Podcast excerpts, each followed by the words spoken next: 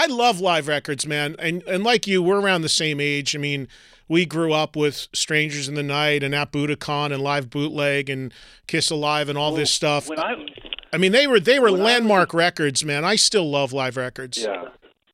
No, I'd made. Two, I mean, but the, it, it's a major thing for me because when I first started really getting into um rock and roll for myself you know because i was raised on it and my my parents had listened to great music and i was always around it.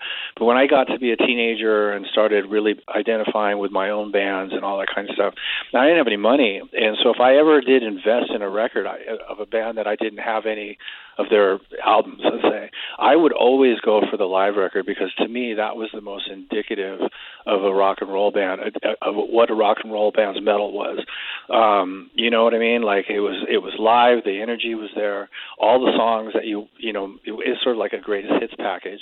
And and that was how I identified with bands. And if I liked the live records then I would go get the rest of the studio records. So I'm all about live stuff. But that went away you know Yeah. that was like that was like a big thing in the end of the 60s and through the 70s by the end of the 70s, beginning of the 80s, live records just went away. And so, you know, and now if you do hear of a live record, it's basically a studio record with uh, an audience sort of tagged on. It's so overproduced. So, you know, I like to put out these things that haven't been doctored at all. All the mistakes are on there.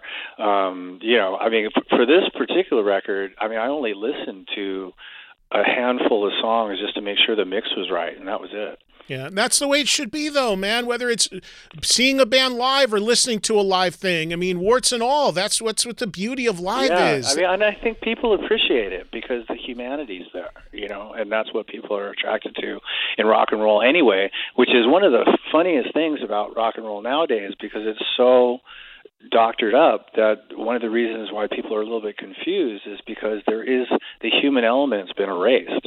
And that's why people don't identify with it like they did back in the day because there's a certain uh interact human interaction that is completely eliminated.